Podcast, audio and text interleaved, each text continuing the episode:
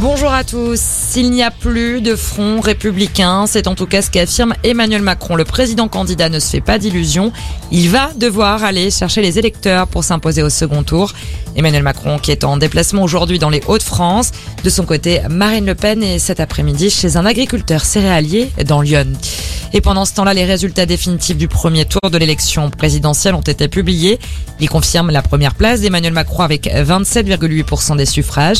Marine Le Pen, elle, est à 23,1%. Troisième homme de ce premier tour, Jean-Luc Mélenchon qui obtient près de 22% des suffrages exprimés. Et dans la perspective du second tour, les républicains ont adopté une position officielle.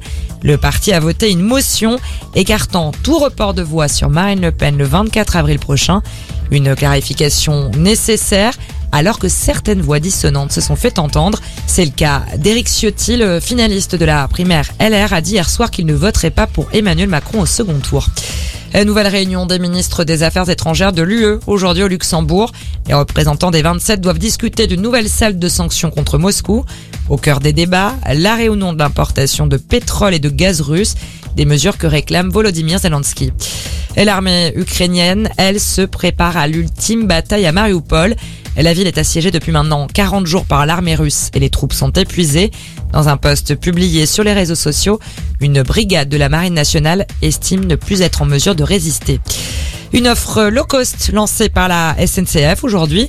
Les trains classiques Ouigo qui prennent du service sur les lignes Paris-Lyon et Paris-Nantes. Des trains plus lents mais aussi moins chers.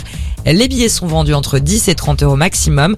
Comptez même 5 euros pour les enfants âgés de moins de 12 ans. Ces liaisons sont assurées par des voitures corail datant des années 80, des rames rafraîchies et repeintes. Voilà pour l'actualité. Excellent après-midi à tous.